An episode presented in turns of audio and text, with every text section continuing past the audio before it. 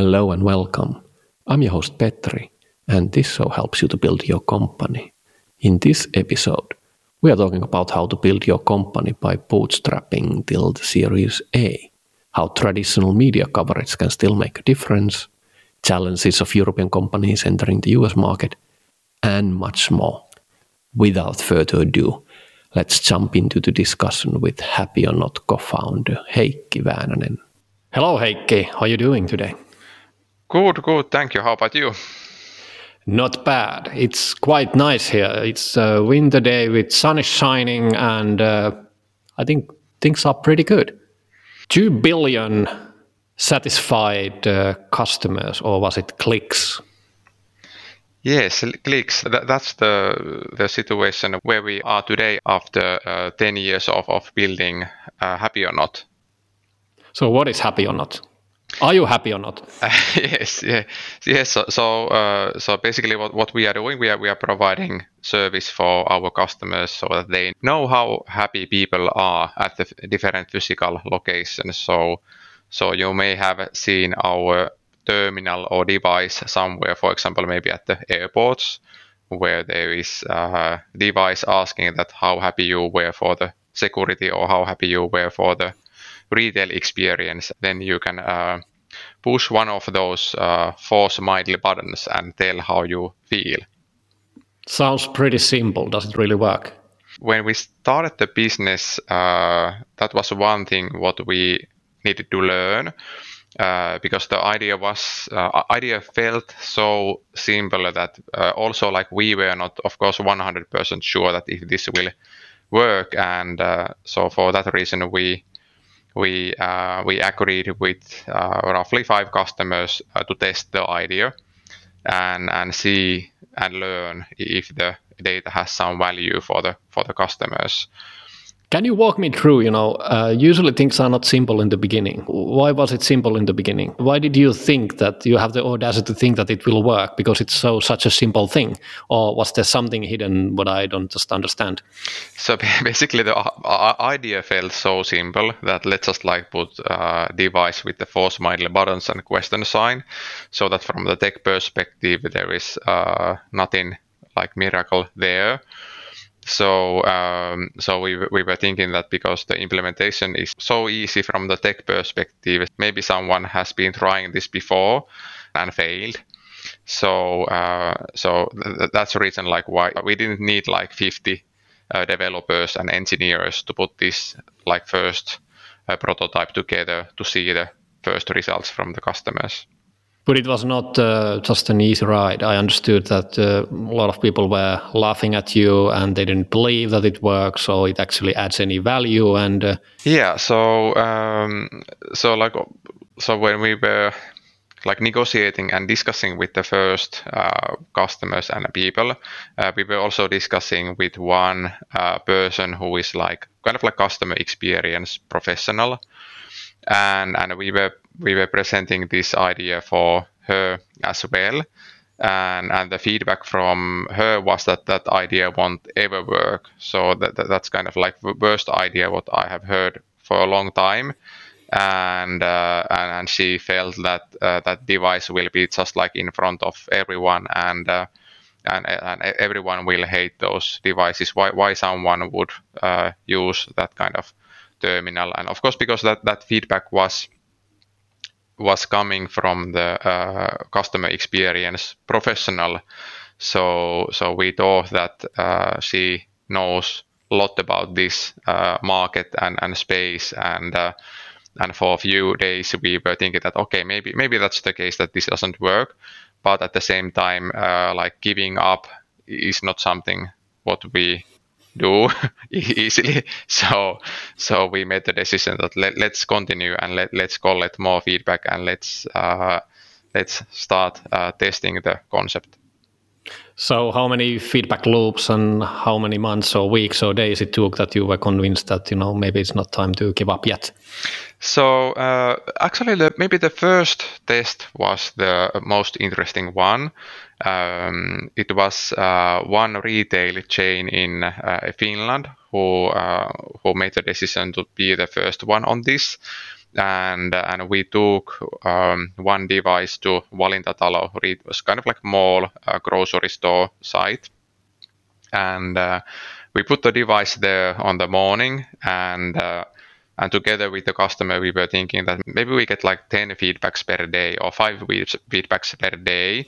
Um, like normally, normally grocery stores are getting maybe three week feedbacks per month or maybe 10 feedbacks per month. So they were thinking that um, that if we can get same amount of feedback per day that would be pretty amazing. And after first day um, we had uh, roughly 100 and was it 150 feedbacks uh, collected. So customer was really surprised because they could first time ever see that how happy people are per each hour. And of course, like we were surprised that uh, that actually like a lot of people are a lot of people are giving the uh, feedback. So that was kind of like first really positive sign that actually this can work. So what are the questions you were asking in those terminals, and do you remember what was the first one? The very first one you were describing. Uh, the first one uh, was like how, how, happy you were for the service uh, today uh, of course yeah, in, in, in Finnish here like locally. So um, so but basically it depends on the uh, vertical. So if, if you are within the retail usually it's it's about the customer experience. Uh, it's about did you find the products? Uh, it's about uh, cleanliness of, of the location. Um, but when thinking about the for example airports then it's about the security ex- experience, about package claim uh, experience, uh, about like happiness for different areas on the airports. And uh, on the healthcare, it's of course like different kind of questions, like how happy you were for the doctor visit and and so on. So, so it, it depends on the on the customer group. What's the optimal setup of of uh, questions? Why should I push it as a customer? You know, is it just that I can vent? You know, it's like okay, bad experience. I just can express myself. Uh, and can you also describe what happens after I push the button? So uh, yeah, that, that, that's kind of like one thing. So uh, so uh, so like based on the discussions what we have had with the uh, people, not people who are working at the sites, but people who are giving the feedback, uh, it, it, it, some people get like uh, kind of like nice feelings about uh, about just like a, so that they are able to tell that how they felt about the experience. Uh, both like if, if the experience was great, it's it's nice that you can tell that.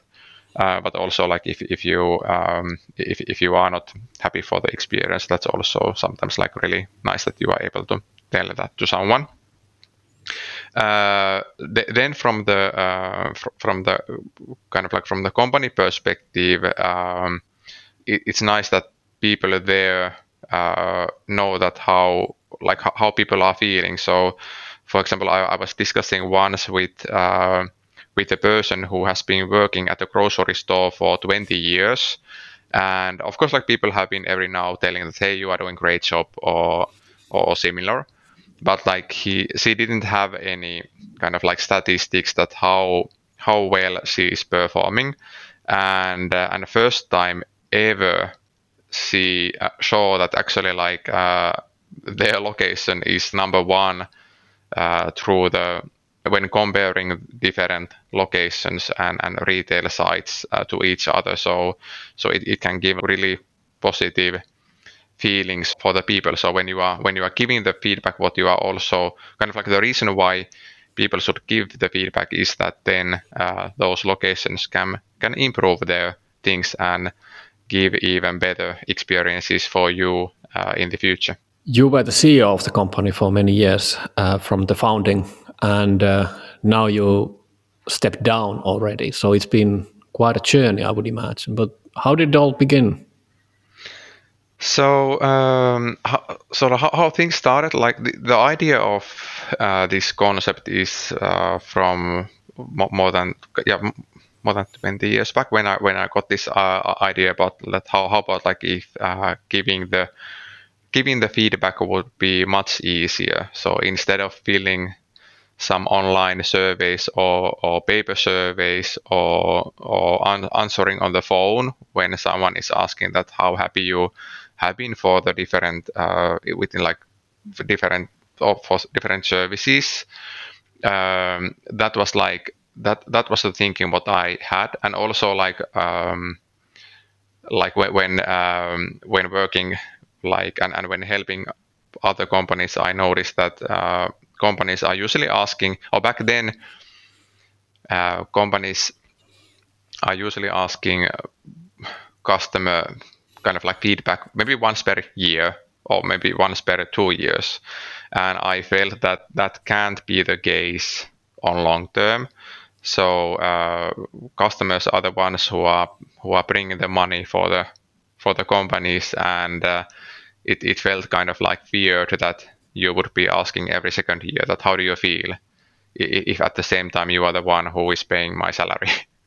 Can you apply these uh, principles and what you now learned in a startup environment? So, if I'm building a new startup and starting today, uh, now what do you know you know based on that 20 years experience what would you tell someone that you know what are the things to implement and how to do that you know even though they may not be in the retail space there's like few things on that when starting the startup nowadays uh, the great thing is that you have you will have like really good tools to get a lot of data in so that you can optimize your offering much faster than you were able to uh, do maybe 10 years ago or 15 years ago. So, so building the startup today um, is kind of like um, it, it's pretty different compared to how, how it was uh, before. So there is uh, Power BI, Tableau kind of tools.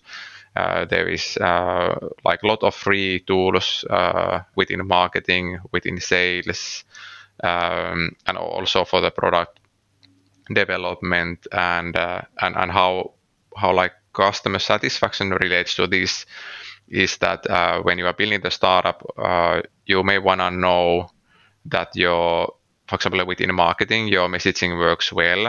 Uh, of course, you, you, will be then using uh, like different kind of, or you, you will be following uh, maybe some conversion metrics from leads to marketing qualified leads and sales qualified leads and and, and so on. But you may also want to know that how what people are thinking about the about the messaging what you are using or within the product development it, it can be the same that you are you can follow the metrics that uh, from the first sign up like what's the percentage of the people who are who are using your service again. Maybe the drop off is let's say 50% so for some reason uh, your customers will use your service once and then 50% of the of your customers disappear. So then you may want to ask that um, that what are the reasons why you didn't come back, and then uh, then like the and that, that's something what relates to customer experience. You want to learn the reasons uh, behind the drop off.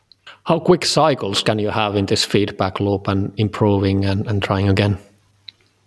So it's basically in uh, I would say in days. Uh, that, that's pretty uh, typical nowadays. Not not not maybe within the hours because of the volume. So uh, you, usually you may wanna have like at least uh, maybe 100, 500 uh, feedbacks in in total. So uh, so usually it's about the days. Uh, that that's kind of like the that's uh, how how like also like the most successful companies are working nowadays. So it's about testing testing things and seeing in in a few days if the new if new idea works well or if it doesn't work well. Let's take an example. You've been in the gaming world before. Uh, so if, if you're building a mobile game and you would like to test uh, the pulse of the new you know improvements in the in, in the latest version can you do that you know sort of basically applying the principles and ideas what are you doing the principle is the same. So in, in the game, development, uh, it's the same as like developing the let's say the softwares for the for the some like in in B2B environment. So uh, it's about like yeah having the having the mobile game version. Uh, for example, you may you may wanna test that are are people able to increase the volume, and and you are maybe doing that by uh, sitting next to the person and testing different ideas that hey like if if let's let, let's put the volume icon here and let's see if people are able to recognize that. And if people are not able to recognize that then change the color or, or put in the volume icon uh, somewhere else. Or if you can't be physically there then you can do that uh, online as well and ask feedback there so can that be actually done in a sort of um COVID world type of way. So people are around the world and you have a new software release. So can you somehow put the buttons? So how do you know that how they're feeling when they downloaded the new version or they're playing the game or they're onboarding? And is there a way to know that you know what's working? So it's uh, yeah, it can be done, for example, with the video uh, video connection. So uh, in some tests, uh, you actually wanna uh, follow what person is doing. You wanna follow where where the person is uh, watching. Uh, you may also wanna tell the person that please, like, please continuously tell that what you feel and, and, and what you are doing and, and what you are trying to do. So uh, so when, when someone is no let, let's say again like if, if someone is uh, playing mobile game, the person may tell that hey like now I wanna add, add my friend here as well but and, and now I'm trying to find the button like or, or, the way how to do it. And if the person recognizes that it will take, let's say, five minutes for uh, to do that, then then the learning is that okay, we actually like need to do this in, in the way that it's it's a bit easier for the users because otherwise uh, there will be maybe drop off and, uh, and and you will lose the uh, players and, and and the person will download some other mobile game, which there are like a lot of available today. Have you noticed been getting quite a lot of uh, media coverage? And I remember 2018, I think it was 2018, you, you got the New Yorker write an article about you, and that sort of uh, was a big deal. And obviously, it is a big deal, but I mean that you know it, it had also a lot of a business impact. Can you explain and tell how can you get a, such a nice uh, article in New York? That was our goal always that it would be amazing to be uh, recognized uh, by the top uh, magazines uh, in the world and especially in US. Uh, how this New Yorker opportunity came was that we, we were at the trade show in in US and uh, there was this uh, person uh, from New York going around. He, he, came to see us. He, he, came to our booth and and was asking that like what we are doing, uh, how how this is working, and and so on. One person who has been with us for a long long time, Todd Tyson. Uh, was on the booth and, and, he was telling the story like how how everything started and how, how this works and so on how we are changing the way how retail companies can can like improve their operations. And um, and, and luckily he, he got like so uh, excited about uh, us uh, that we agreed a follow-up call with him. And uh, and during that call he was asking a bit more more questions and, and like eventually we agreed that uh, they will do article about us. And um, and they also let us know that they will be a few days with us. And and also like they will fly to uh, for example to uh, San Francisco to meet our customers and, and so on. So so it was like um, normally uh, when uh, these people are putting these articles together they maybe spend like maybe two hours, three hours with the uh, with the person and with the company. But this was pretty different. Like they were spending many days with us, and and even met my wife, and uh, was asking like a lot of questions about her, what, what she has been doing when she was young, and so on. So it, it was like it was kind of like uh, more questions than than you are getting uh, in the like job interview. Wow. So, what was the impact? You know, nowadays uh, in the tech world, we tend to think that it's more about Twitter and the social media, and the regular media doesn't have that big effect anymore. But I, I would assume in your line of business, it, it had a great impact. So uh, during that time, we um, we had like some presence in the US. We had some customers from the US, Uh, but Can like, you name a few customers just for the to give, get an idea? Uh, so, for example, uh, like Rite Aid was our customer. Um, the Space Center in, in Florida was our customer. A few hospitals were our customer.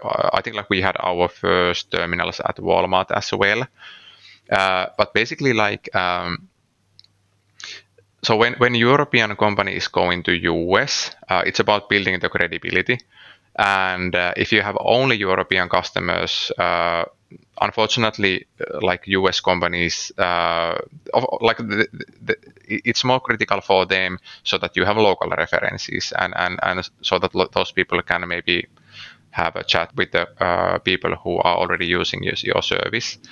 So we had some customers, but we were missing the um, kind of like parts of the uh, credibility there still. And, and, and where this article was helping us a lot uh, was that because even for the US companies, uh, it's almost impossible to get the article for the New Yorker. So that's kind of like that's the magazine what um, like well educated people are, are, following and, and reading, and um, and after we got that article, and, and when we were telling that on the, for example, on the call or on the meeting with the customer, that actually like here you can read the six pages story about us uh, on, on the New Yorker. Then the comments were like, "Wow, like how you how you did that? That we have been trying to get article on that magazine too, but like we never have been able to do that. So how, how you how you made that happen? And uh, so it was kind of like big thing on the for the from the credibility perspective and and, doing the doing the deals uh, became much much easier after that. You have your U.S. headquarters in Florida, which is becoming uh, sort of a hot place for startups now. Uh, people are moving from San Francisco and different places to Florida, but you were early on there. Why Florida? it was actually like uh, yeah I, I, could of course tell that we made big research and we we saw this happening in the future that companies are going there but like that, that, wasn't the case. So so uh, few things which were critical for us was the one was the time difference. So uh, so when you have employees uh, in in Europe and uh, in in Asia as well and in US uh, it's easier if you if people are kind of like uh, so that there wouldn't be too big time difference between the teams. Um, and uh, and we are we are from uh, Finland, so uh, we have like pretty cold uh, winter time. So uh, our f- first persons who went there, we just like started from Florida. we didn't think about too much too much about about that. Made, made like small small research, but like not not the long one. So we were thinking that let's start here and and let's see how things goes. Uh, our customers were basically everywhere in in US. So so we were not in the position where we would have like 100 potential customers in US and they all are in New York. Then it would have been easy to pick up the New York.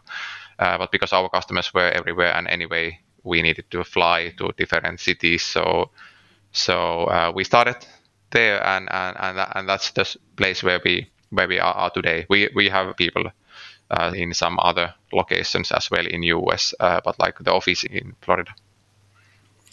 You've been having some ups and downs in recruitment, like uh, any any founder and any company. Can you elaborate a bit and tell some of the stories you've been having to, during the time? Maybe when you were moving to US, for example. How did you find the people?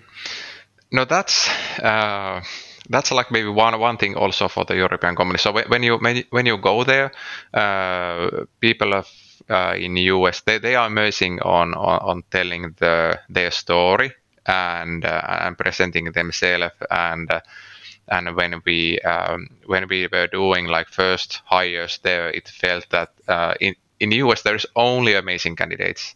And, and, and like all, all, all of them were able to tell the things what you what you want to hear, and, and, that's uh, that, that's a bit different compared to, for example, Nordics. Uh, you, you, can have amazing talent in Nordic, but on the job interview, they basically just like tell that I have been doing this kind of like pretty small things, and and and the reality is that they have done some amazing stuff.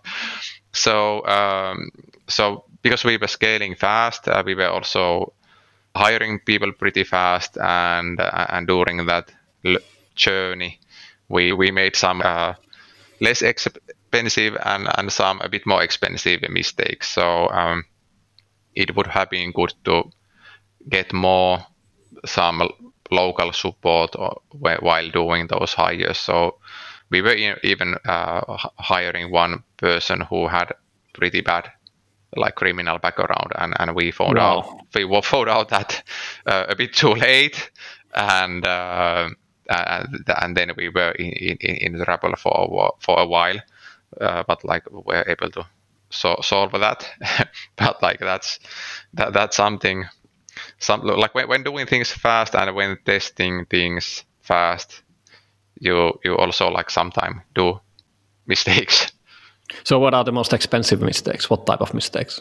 Now one area is, is are the hires because it's it, it like um, you maybe are paying for some company who is who is helping uh, like when, when you are doing the hire but it's also the lost time what, what is expensive so if, if you hire the person for the for the um, for the sales role, or if you hire the person who is leading the sales, that's something where we did uh, one, one, mistake that um, early on. So we, we hired hired the person who who was supposed to lead the sales, and and we learned that actually this this doesn't work.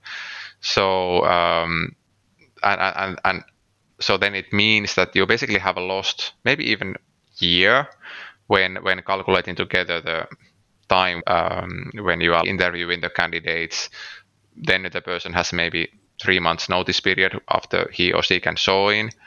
And, and the person starts, there is maybe three months, six months onboarding. And after that, you notice that, okay, this is not working. So you have spent one year uh, without getting company kind of like to the next level. And in tech space, one year is a long time. So uh, so we, we are not anymore in the cycles of two years or four years or 10 years. Uh, in, in tech space, the product, great products can last, they only last maybe, let's say three years, five years in total. So if you do one mistake which, which cost you one year, that can have huge impact on, on, on your success. So how can you avoid those mistakes? What's the lesson to learn here?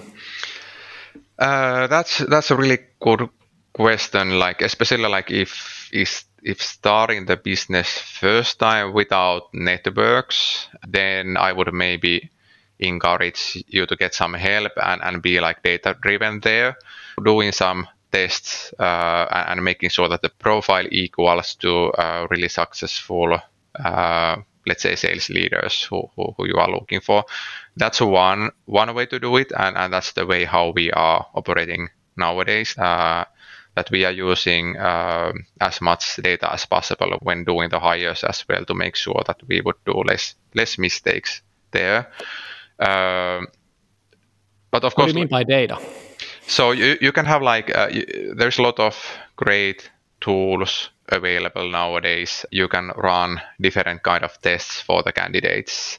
So, for example, we we have been using the Caliper test in in uh, like globally and and that has been working uh, really well. So the results uh, are, are pretty much uh, trustable, and uh, and if the person gets really good scores on, that test, uh, it, it usually means that the person person is, is also successful. Maybe the uh, other way to do it, if you have some networks and if you know some people who have been successful before, and if you are confident that those people have still uh, energy and willingness to run so maybe then hiring those persons who who, who you know that uh, are, are, kind of like from your network and have been successful that's that that has been one great uh, way to do good hires. How are you using happy or not uh, within the company? Are you testing and having the pulse of the, the staff as well Yes, for the whole company history. so so that that's something what we are do, doing and, and what what like many many companies globally are are doing. So so uh, every day when uh, people uh, leave the office, uh, they can they can give the feedback that how they felt and uh, and that has been like really helpful when when you know that especially for the management it's it's more about if the feedback um, if, if there's more more employees than normally who are not happy. Uh, and and you also with the follow-up questions you can also find out that what are the reasons. So um, so compared to yearly surveys uh, the management and, and the employees get the information about dissatisfaction like next day.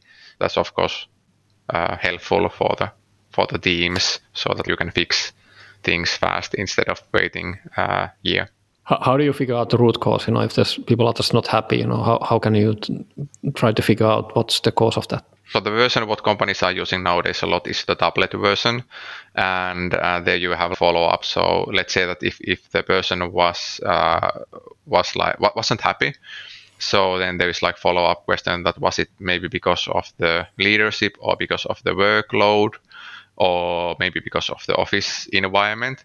And and if the person says that this was uh, because of the leadership, then the person can also type a bit more details there that uh, like what what were the reasons. So maybe i had unrealistic goals for this month or maybe the way how the how supervision is uh, kind of like managing the team maybe there is something what can be improved there. So so um, but it's still uh, anonymous. So that's something something like what we want to make sure that people people uh, feel safe to give feedback because otherwise there will be less less feedback for the companies.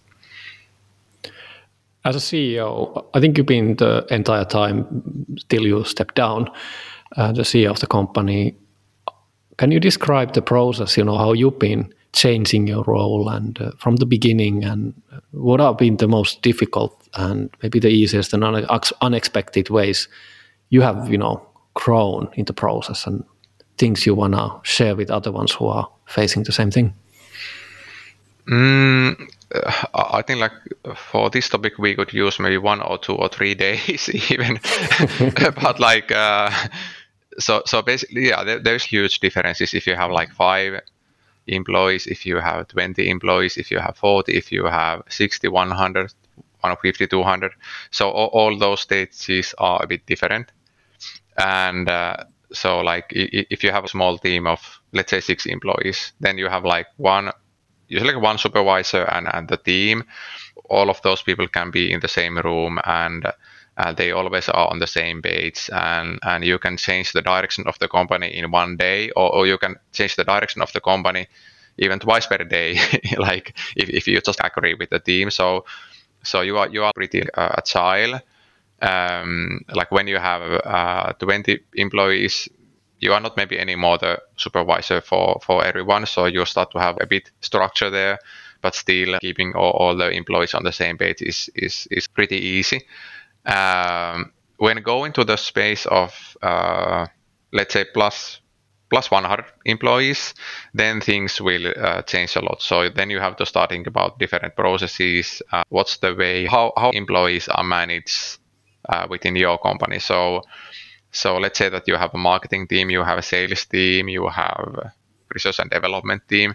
If you hire a person, let's say that you hire a person from the Oracle to lead the marketing, you hire a person from Salesforce to lead the uh, sales, and and then you hire a person from IBM to lead the product. And and if you just leave it there, and and, and you work with only your team members, what you will find out that actually we have three different ways how people are led in the company. So there is one who is leading the people how people were led at Salesforce, and one person who is leading the people how people were led at Oracle and so on. So um, so like one one like advice what I, I would give for the uh, for the teams uh, who go beyond, I would say maybe 60, 70 employees, then, then you have to start think about things like how actually people are managed, how people are led, what's the way how we are doing that in within this company, and and uh, and so on. So that, that, that's kind of like the big um, um, big kind of like uh, difference, and also the step uh, for the founder. So if you are founder of the company, when you have 20 employees, you know everything about everything basically.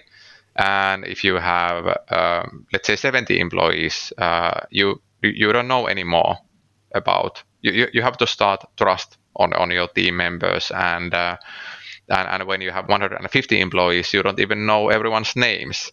And, and that's one step where I felt that maybe maybe I'm losing my memory because like I can I can't I can't remember my, uh, everyone's names, uh, but that's one phase and and and and when you are experiencing that first time it may feel a bit weird when you are meeting someone someone at the office and you are like what was the name of this person? I can't remember. It's in it's working in my company but i can't remember even his or her name. So so that that, that may that may feel a bit weird uh, if it's like let's say three years from from the situation when you had 10 employees and you knew everyone's names and and even the kid's name of the of the of the person. So so that's like um, when the company is smaller it's more more kind of like personal uh, experience and when the company gets bigger it's more about building the structure for the founder who, who is also leading the company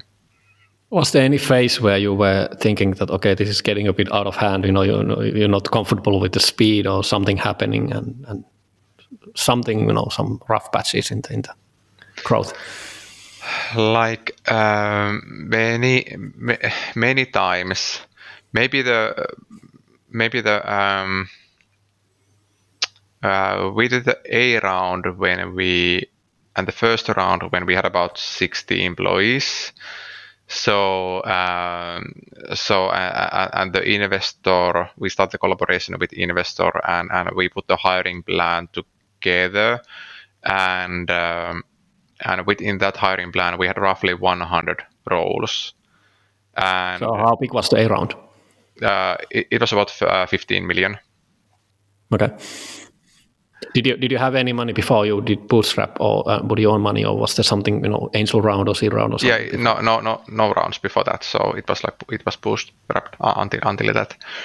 Okay, how many years were you you were basically bootstrapping it and, uh, six, and five, five, six five, six years. Yeah, six okay. years. Yeah. So you were like a few founders and, and basically you owning the whole cap table at that yeah. point. Yeah, yeah, and also like sharing the shares for the team members. So that's something like what I've been and we have been doing always uh, quite a lot. So so not keeping the ownership only uh, like within the within the like really really small team, like let's say two or three persons, uh, but like we always have preferred the way that like we share share the shares uh, of the company for the team members and um, because it's I, I, think that it's it's better to own a smaller part of the really big success than owning 100% of the no, no success. So so so it was a it was a big deal actually to take uh, external investor because then it's not in your hands entirely anymore. So was that something you need that you you must do or you wanted to do or can you explain a bit of the process? Um, we spent quite a lot of time with the uh, different investors. There were like uh, maybe 100 investors contacting us uh, during that that year, and all, of them telling that, "Hey, please, like, take our money and you can do amazing things." Uh, we we spent with um, with with one investor called Northzone, uh, like quite a lot of time. So uh, we have the plan going forward without the investment, but also with the investment.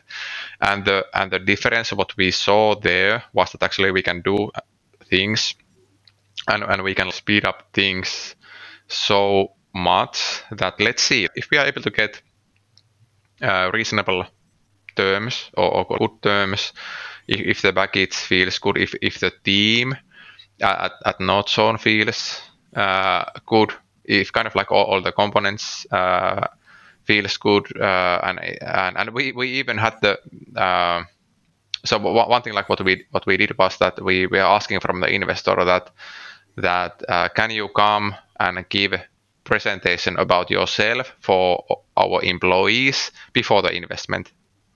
So if, our employees will say that this sounds really nice and exciting and, and good, then that's kind of like the one one positive sign. Uh, and, and like, like, you mentioned, it, it's pretty big thing when the company is not uh, any, anymore anymore like uh, like within within your your uh, hands.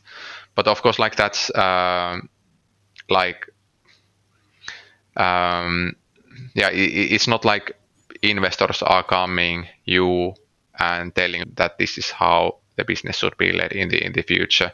Of course, like the the team who is who is building the company should have the knowledge and, and, and basically the role of the investor is to bring more money to, to make sure that the company um, can move fast and uh, and expand the operations fast and, and and become even more successful.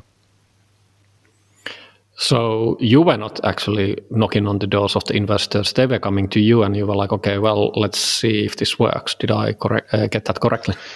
Yeah, that's that, that's how, how the how the environment and space works. So when a company is getting to the point of let's say five million euros in or dollars in revenue, there's like a lot of investors who will be then contacting you, and especially if you have been growing 50% year like 100% year on that scale. Uh, those like all, all good VCs or investors, they have a group of people who are doing research and, and they are trying to find you. So and, and, usually they find. So uh, so um, that, that that's like because like the, the, what investors are doing, they are basically investing money what they have to invest somewhere. So so like uh, so they, they can't be without investing that money and, there, and there is competition on, on that space as well. So so there is no like one or two or three investors who are uh, investing on, companies. There is also competition between the investors and, and they want to make sure that they can give money for the for the teams uh, which are the best ones and uh, and capable of on, on like scaling the businesses because of course like they they they wanna get like good good return for the for the money they put in. This is not your first company. You you've been successfully building and selling companies before as well. Uh, has that been critical in the success of your current company? It, it made the first years a bit easier. So uh, so we, we, haven't been on, on this scale. Now, now we are going uh, beyond 100 million uh, in, in, in valuation, and we, we haven't been this far before. But the first years uh, were, were definitely uh, much easier. We had a small software development uh, company, uh, roughly 10 employees. Uh, then we were in, in gaming business or in mobile game business, and that business was growing really fast. We sold the business when we had roughly 40 employees in, in, in total. And uh, so so like uh, if you have been if you have done something once usually or, or, maybe two times then of course the next time the things will be a bit easier. That's same in like in everything. Also when building the businesses so so the first first years I, I would say were kind of like pretty straightforward when uh, our team uh, had experience about the from from the previous uh, companies. When you were building the first uh, product and prototyping, I understood that uh, you were not paying everything out of your own pocket. You were basically saying that I don't have money now, but maybe if this is successful, we can compensate you.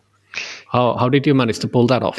yeah, that was like that was like something what we were testing. So so uh, so so th- thanks for the people uh, within our network that they had the uh, trust. So so like um, so basically the, how the story went was that we we knew that like to put the terminal together uh, we need some skills and, and help there of course. And and also when building the first version of the reporting service where people can actually see the results Uh, we also uh, needed some great help there, and um, so we so we met like uh, few people and, and we told about this idea that hey like this is something what we are planning and are, are you willing to help in in case we need some and uh, basically everyone told that of course if, if you need any, any help just let us know and and uh, I was discussing with with Ville with the co-founder uh, that hey like how about if we do if we would do this kind of digital we don't we have like only 2500 euros on our bank account so we basically can't buy stuff. Like if you if you if you buy uh, product development from somewhere, you at least spend 50k or 100k or e- even more.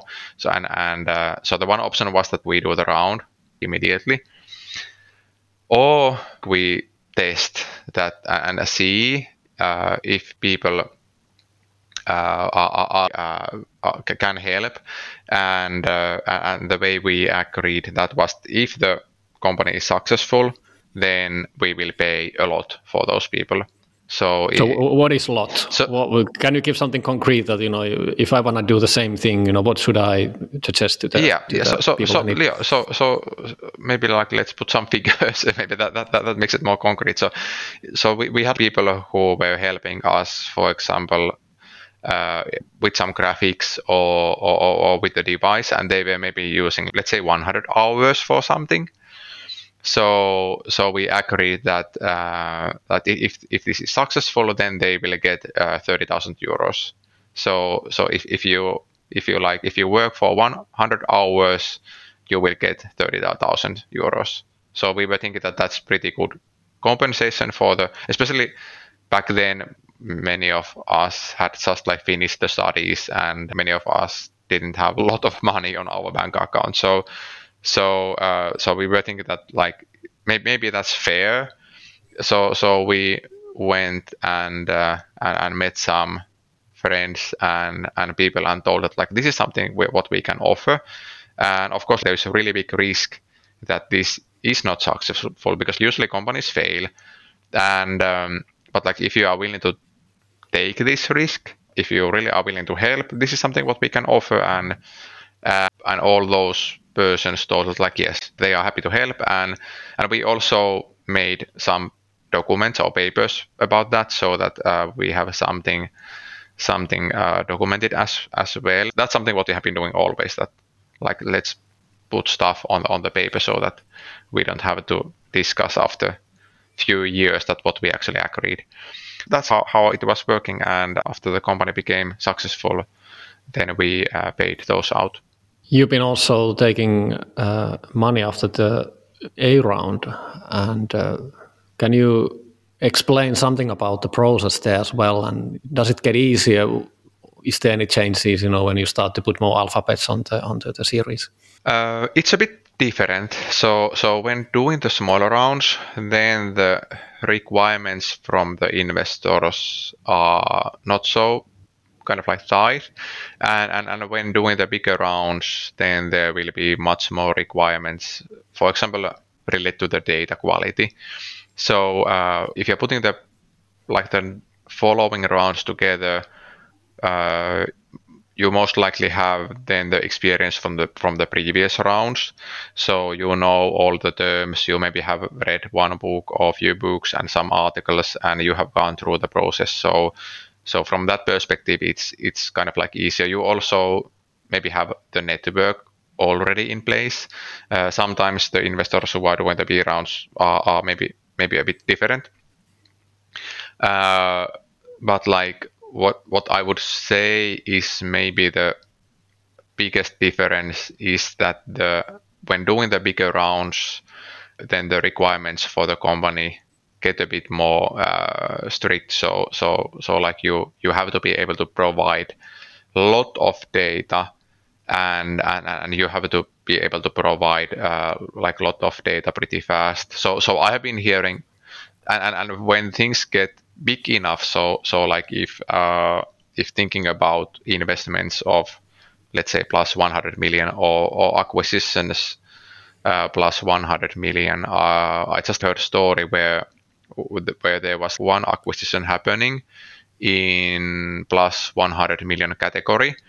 And the company who was doing the acquisition uh, sent the data request for the company that please provide this uh, churn information us and the company was putting that data together and sent the data uh, within the week back and, and the feedback from the uh, from the company who was doing the uh, acquisition was that this was too slow and and we will cancel the acquisition.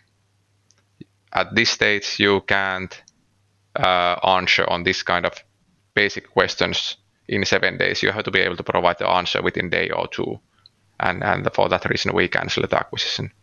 So basically you have to have everything ready and anticipate it all the time yes on, on the like when, when you get to the category of uh, let's say plus maybe plus 20 million rounds and especially if you are working with the us investors us investors are they, they, they require more in terms of data quality. When scaling up the business, uh, you need the data for the investors, uh, but the, but also you need the data uh, to scale up your your business. So uh, so so there is there's many reasons why to uh, focus on the data quality.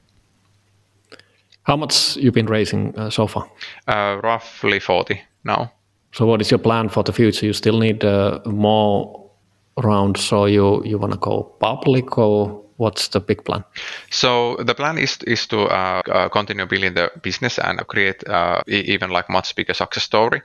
And uh, and how we see it is that when you build amazing companies, then you also have options. So so you can you can have IPO or you can maybe sell the business. Uh, you can maybe continue as a just uh, like having the company maybe if you have investors of course like they have to those investors have to do the exit but there will be then some other parties who can maybe then buy those uh, portions our focus now is to uh, continue building the success story and, and, and going from uh, there that's something what I also advise people to do.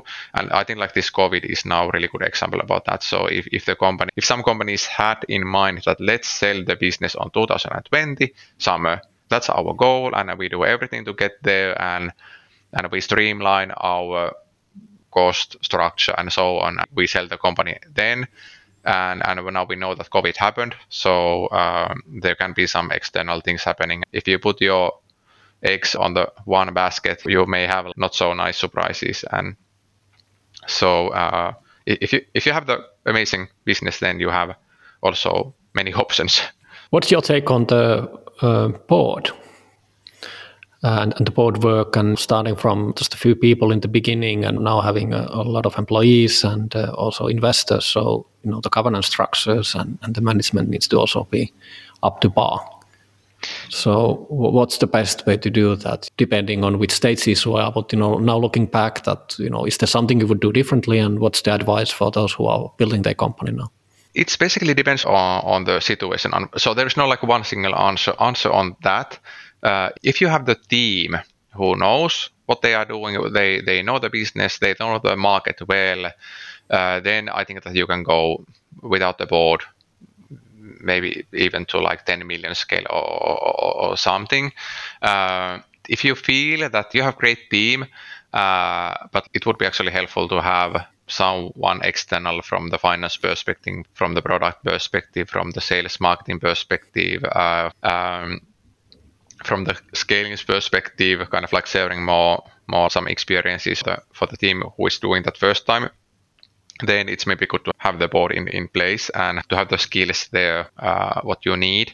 Uh, when you are below, let's say, 1 million in the revenue, uh, the board is maybe a bit more operational and, and, and, and not having meetings like every second month. It's more about like having the WhatsApp group and, and discussing about different topics maybe every week.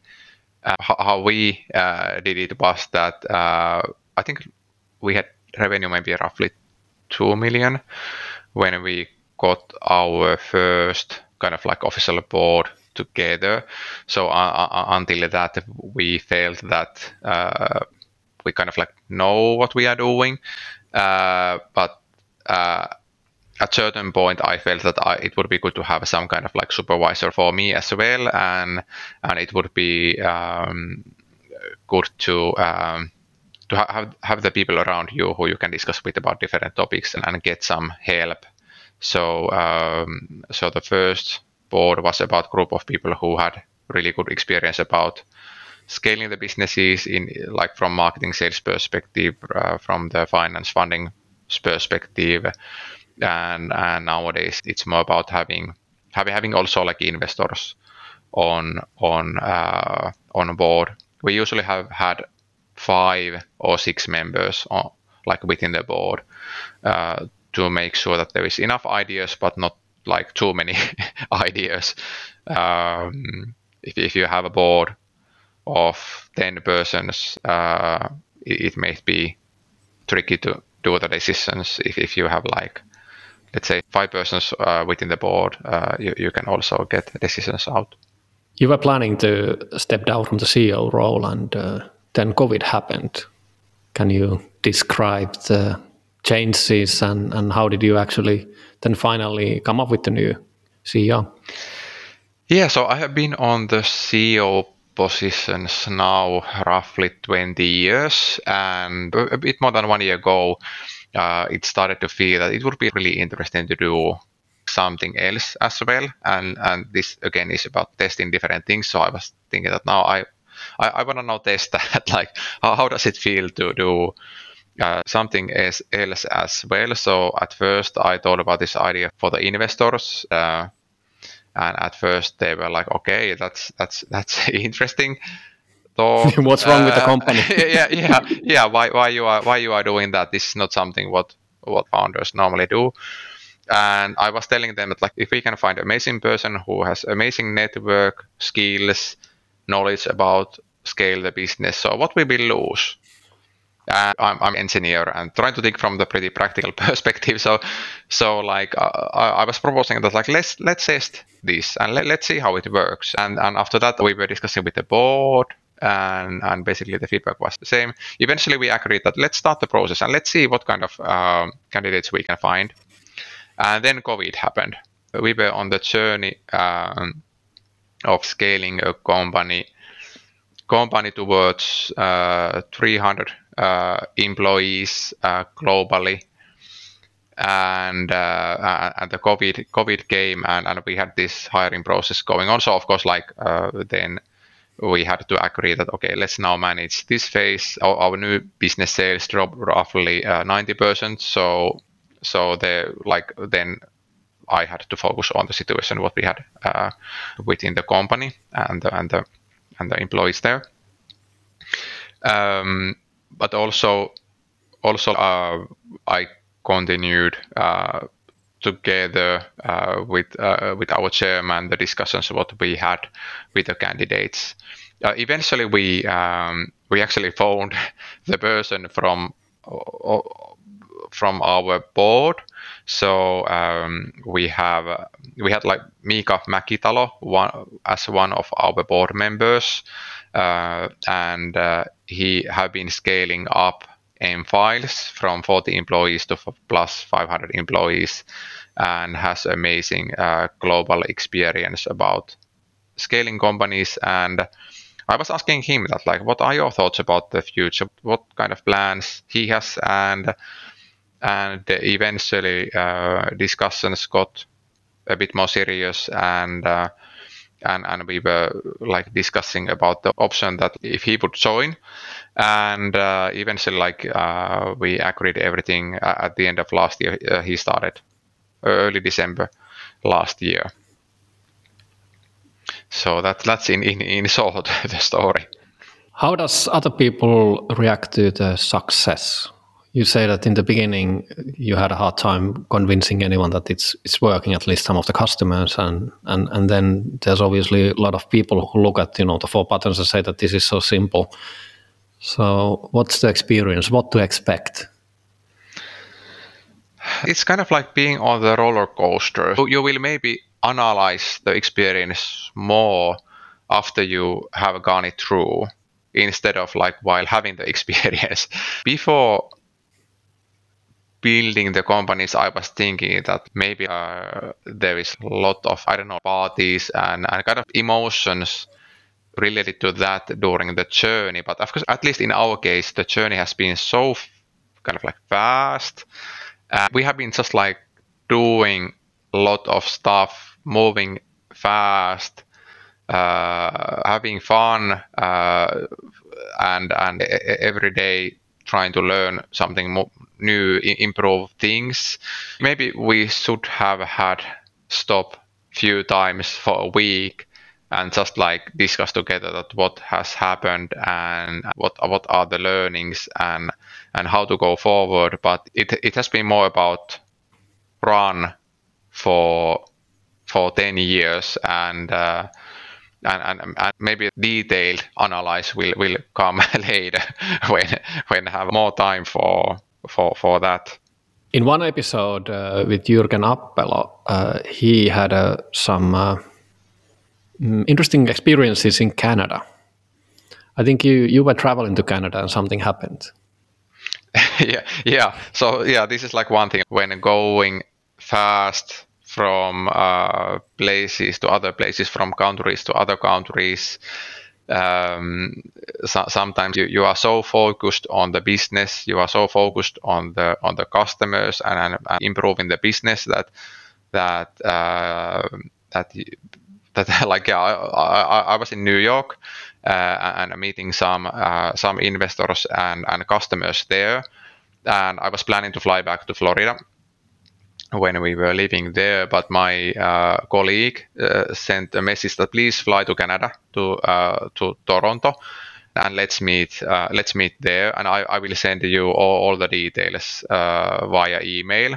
So so I, I took the ticket to uh, Toronto and, and, and went there to the airport and, and, and, and went to the security line and the person was asking that what is the hotel where you are going? And i was i told like uh, i i don't I, I, don't know what's the name of the hotel and then he was asking that who, who are the people who you are going to meet? And basically he was asking the questions and i didn't know answer on any of those questions.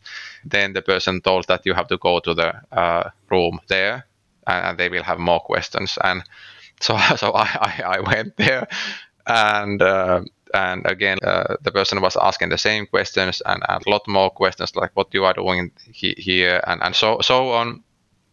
And i had all the details all the information on my mobile phone. But the issue was that uh, they told that uh, in in security in canada you can't use your mobile phone. And I, I, was I was telling them that I, I have all the answers here in my mobile phone, and if you don't let me use this, I don't have any answer on your questions. And like so it, it took about uh, one hour and eventually they told that yeah you can go. So how did they convince that you know okay you, you may be telling the truth and it's actually in the email? So i, I had i had happy not t-shirt uh, on and uh, i was going to speak on the event there. And I, I told them that hey you can see this smileys here. You can see my face on the trade show um, material from the web. And I'm going there. I'm actually going to meet the people from the, the Toronto airport. So I'm, I'm, going to meet your colleagues. like as, as, as well. So, but I, I don't know your I don't know those names because um, I have those on my mobile phone. But you don't you are not letting me to use this mobile phone. So so uh, so like yeah, eventually they uh, gave up. so what was the button you pushed? Uh, oh, they didn't have the terminal there. yeah, they didn't have uh, the terminal yet there. So, what is your favorite word? Mm, lava. What is your least favorite word? Uh, I, it's kind of the same sentence. I, I won't ever learn this. What turns you on creatively, spiritually, or emotionally? Uh, it's if think about word like it's like the freedom and the space. What turns you off? Uh, limits, like small rooms. what is your favorite curse word? Mm, Mm. Mm-mm-mm. This is hard. Let's go to next one. What sound or noise do you love? Uh, sound of birds. What sound or noise do you hate? Mm, how to say this in English? When someone is giving up with, without no reason. So, so uh, that that that's yeah. What profession other than your own would you like to attempt? Mm, uh, uh, uh, something related to music or, or something related to uh, entertainment. What profession would you not like to do?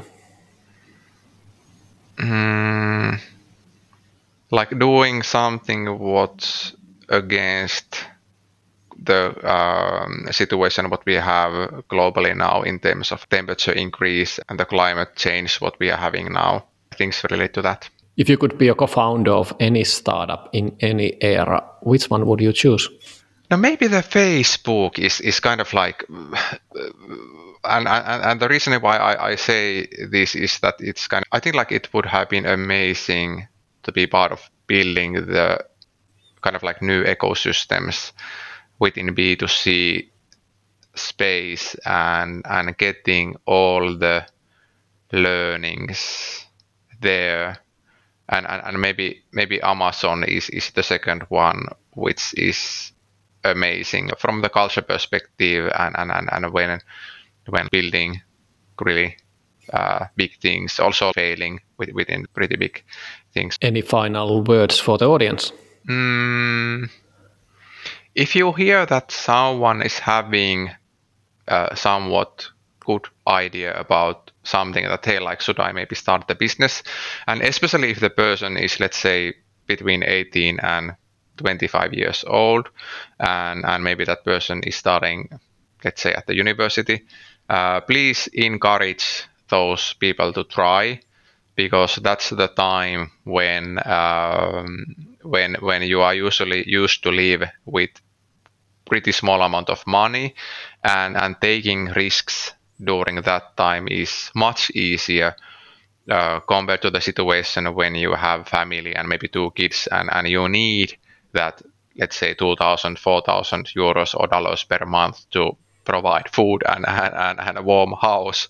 Um, there definitely can be uh, more successful companies uh, globally. So uh, so and, and and that encouragement uh, can mean that uh, that we will then hear about some amazing success stories uh, because have been guiding some people to that direction. We need support from each other, especially during these times.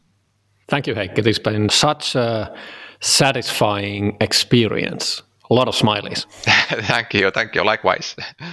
What were your favorite takeaways? For me, it's nice to hear that when you build something valuable, the investors are knocking on your door instead of you doing all the legwork. If you like this episode, send it to a person you think who might benefit from it. Thank you for listening. Until next time.